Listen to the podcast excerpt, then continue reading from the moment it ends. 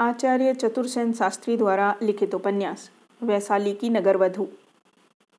उपन्यास का भाग पंद्रह राजगृह का वैज्ञानिक।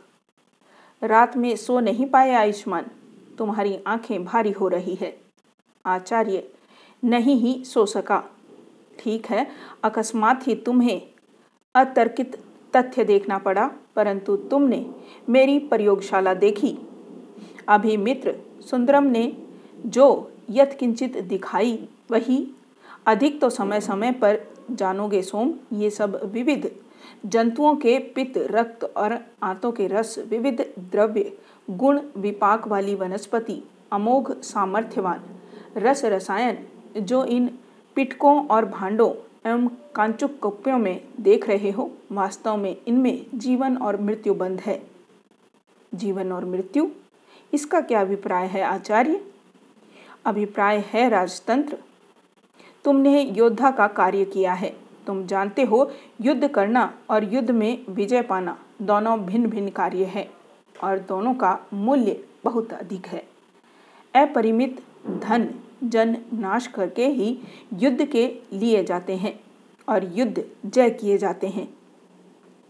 यह तो सत्य है आचार्य, परंतु इन कांचकुपियों में बंद रसायन उस कठिनाई को कम कर देते हैं। बहुत धन जन का क्षय बच जाता है तथा जय निश्चित मिल जाती है। किस प्रकार आचार्य? इनमें बहुतों में से ऐसे हलाहल विष हैं, जिन्हें कूपों, तालाबों और जलाशयों में डाल देने से उसके जल को पीने ही से शत्रु पक्ष में महामारी फैल जाती है। बहुत से ऐसे रसायन हैं कि शत्रु सैन्य विविध रोगों से ग्रसित हो जाता है। वायु विपरीत हो जाती है, ऋतु विपर्य हो जाती है। इनमें कुछ ऐसे द्रव्य हैं, यदि उन्हें हवा के रुख पर उड़ा दिया जाए तो शत्रु सैन्य के संपूर्ण अश्व, गज अंधे हो जाएँगे। सैनिक मूक, बधिर और जड़ हो जाएँगे। परंतु यह तो अति भयानक है आचार्य। फिर भी युद्ध से अधिक नहीं, युद्ध तो जीवन की अपरिहार्य घटना है। आयुष्मान युद्ध ही मानव सभ्यता का इतिहास है। युद्ध ही मानवता का विकास है। तुमने यही तो अपने जीवन में सीखा है। मैंने और भी कुछ सीखा है। और क्या सीखा है आयुष्मान?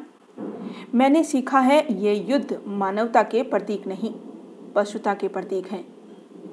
मनुष्य में जो जो पशुत्व का कम होकर मानवता का विकास होगा, वह युद्ध नहीं करेगा। जब वह पूर्ण मानव होगा तो उसमें से युद्ध भावना नष्ट हो जाएगी। वह रोषहीन, संतृप्त मानव होगा। अरे, यह तूने उस साक्य श्रवण गौतम से ही सीखा है ना, आयुष्मान? जो आर्य धर्म का प्रबल विरोधी है, वह वेद प्रतिपादित श्रेणी विभाग को नहीं मानता है। वह आर्य अनार्य को समान पद देता है। वह ब्राह्मणों के उत्कर्ष का विरोधी है, यज्ञों को हेय बताता है और स्त्रियों को निर्वाण का अधिकार देता है। परंतु आचार्य, मनुष्य तो जन्मतः विभाग रहित है। आचरण और बुद्धि के विकास से ही तो सौष्ठव होता है। रहे वे यज्ञ तो मूक पशुओं के रुधिर से डूबे हुए हैं। वे झूठे देवताओं के नाम पर भारी ढोंग हैं। शांतम पापम यह ब्राह्मण विद्रोह है। सौम्य सम्राट भी यही कहते हैं। वे भी उसी गौतम के शिष्य हो गए हैं।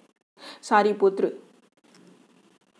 मोग्दलायन अश्वजीत आचार्य महाकश्यप और उनके भाई, जो प्रख्यात विद्वान, कर्मकांडी ब्राह्मण थे, सब उसके शिष्य बन गए हैं। मगध के सेठी, सत कोटिपति यश भी अपने चारों मित्रों के सहित उसके शिष्य बन गए हैं। और तुम भी आयुष्मान किंतु आचार्य, यह छल कपट, यह कौशल है तात। अपनी हानि न कर शत्रु का सर्वनाश करना। सम्मुख युद्ध करके समान खतरा उठाना पशु बुद्धि है और कौशल से शत्रु को नष्ट कर देना तथा स्वयं सुरक्षित रहना मनुष्य बुद्धि है, यही कूटनीति है। तो आचार्य, आपकी इन कांच कुपयोगों में सब कौशल ही कौशल बंद है। अधिक वही है कहना चाहिए।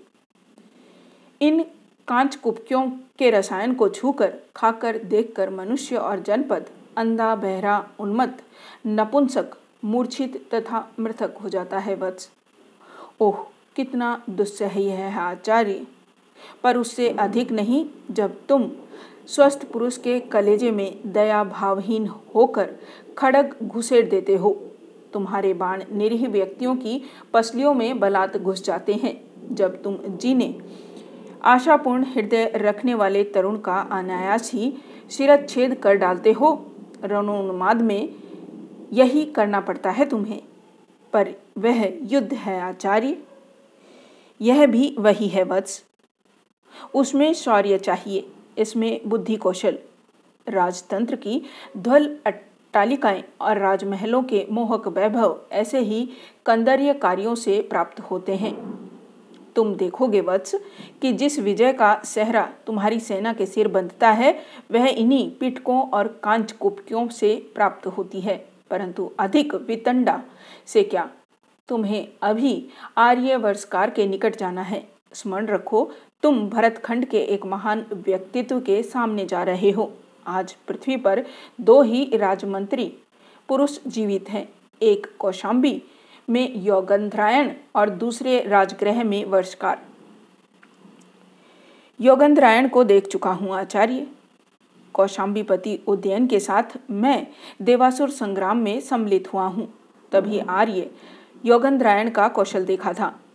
तो अब आर्य वर्षकार को देखो आयुष्मान, परंतु एक बात याद रखना, मगध साम्राज्य के प्रति एकांत एक निष्ठ रहना और दो व्यक्तियों के प्रति अभिनय करना। एक सम्राट के प्रति, दूसरे वर्षकार के प्रति। और आचार्य पाद मैं तुम्हें अभय देता हूँ। मेरे लिए तुम वही आठ वर्ष के बालक हो। आचार्य पाद का यह आदेश याद रखूँगा, अनुग्रह भी। तो तुम अभी कुंडनी के लेकर वैश्य वर्षकार के पास जाओ और उनके आदेश का यत्न पूर्वक पालन करो। कुंडनी कौन? कल रात जिसे देखा था। वह कौन? तुम्हारी भगनी। इस अज्ञात कुलशील भाग्यहीन की कोई भगनी भी है? कहा तो है, परंतु इससे अधिक जानने की चेष्टा न करो। गुरुजन के आदेशों पर कोतूहल ठीक नहीं। एक वचन, दो सोम। आचार्य की क्या आज्ञा है? यदि वैश्य वर्षकार तुम्हें किसी अभियान पर कुंडनी के साथ भेजें तो अभियान पर कुंडनी के साथ? छी छी। मैंने कहा था, गुरुजन के आदेश पर कौतूहल नहीं प्रकट करना चाहिए। भूल हुई आचार्य, इस बार क्षमा करें। मैं कह रहा था कि यदि कुंडनी के साथ तुम्हें यात्रा करनी पड़े तो प्राण देकर कुंडनी की रक्षा करना। ऐसा ही होगा आचार्य। किंतु इस समय राजगृह पर मालवराज चंड महासेन के अभियान का भय है। मैं समझता था, यहाँ मेरी सेवाओं की आवश्यकता होगी। यह मगध महामात्य के विचार का विषय है, भद्र आचार्य से उपेक्षा ने कहा। फिर आचार्य ने उच्च स्वर से कुंडी को पुकारा, कुछ क्षण में वही रात वाली बाला आ खड़ी हुई। इस समय वह एक लंबे वस्त्र से अपने को आविष्टित किए हुए थी।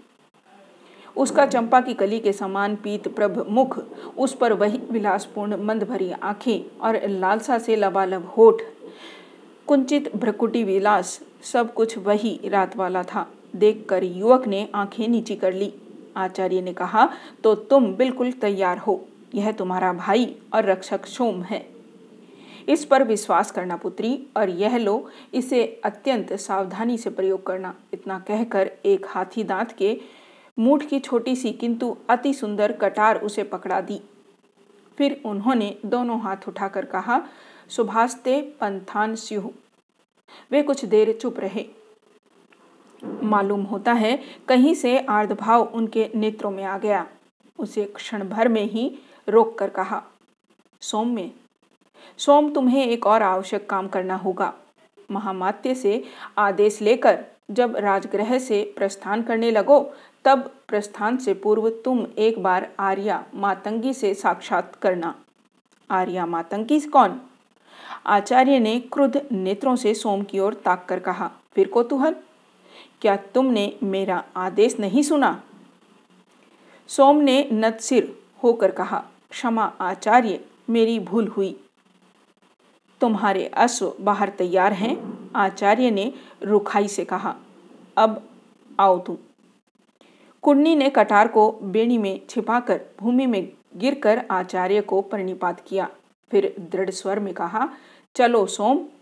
सोम ने पाषाण कंकाल के समान खड़े आचार्य का अभिवादन किया और मंत्र प्रेरित सा कुंडनी के पीछे चल पड़ा।